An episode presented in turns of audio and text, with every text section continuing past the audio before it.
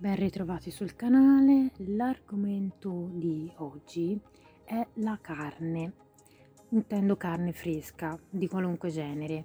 Vorrei parlare di alcuni dettagli proprio digestivi, cioè la cosa su cui bisogna mm, focalizzarsi è che la digestione della carne è una digestione estremamente lunga avremmo sicuramente tutti sentito i giornaletti piuttosto che trasmissioni radiofoniche dire bisogna mangiare poca carne rossa, più carne bianca, là. Però nel momento in cui c'è una problematica di transito rallentato o comunque difficoltoso, l'ideale in generale, indipendentemente dalla tipologia di carne, è mm, secondo me, almeno per la mia esperienza, consigliabile intanto di farla a pezzettini molto piccoli, cioè l'ideale tipo ragù inserito con un sacco di verdure.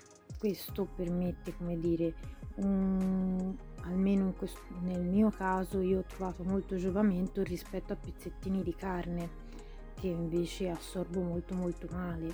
Peggiora la situazione nel momento in cui immagino un bel pollo al curry fatto a tocchettini rivoltato nella farina, in qualunque altra eh, cosa senza amido, per esempio maizena, amido di mais o mm, farina di riso o quant'altro, fecola di patate.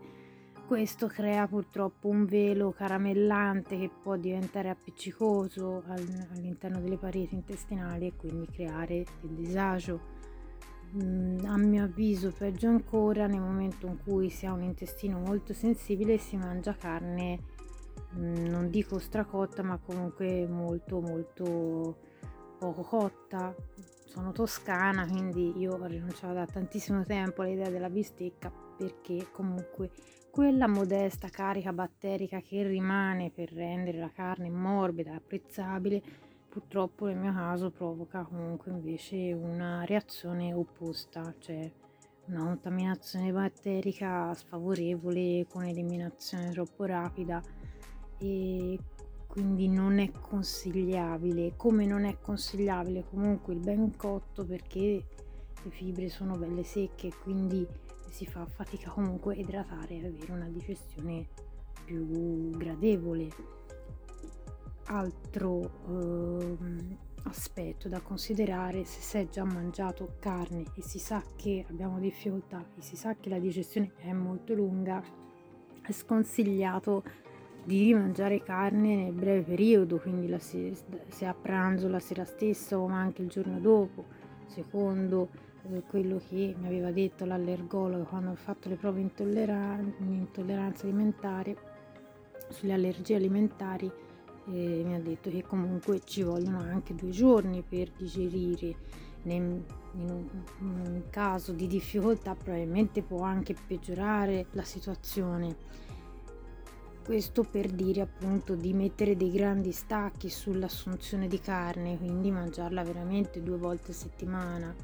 Eh, capitolo a parte e in un piccolo contesto è già stato trattato la carne lavorata, quella ha tutt'altri aspetti, già una carne dove c'è comunque un alto quantitativo di grassi sicuramente in parte a livello di transito e disidratazione interna eh, è molto minore però il resto verrà trattato nelle successive puntate.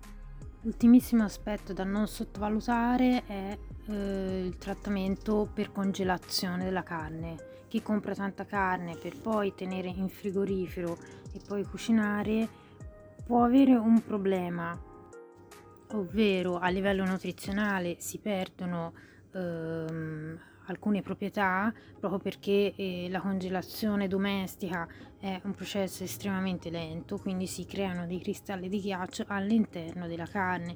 Questo appunto mh, mm, secondo me favorisce la disidratazione della carne perché appunto rompendosi le proteine, le proteine uscendo più acqua, questo fa disidratare ulteriormente con la cottura. Grazie mille per l'ascolto, alla prossima.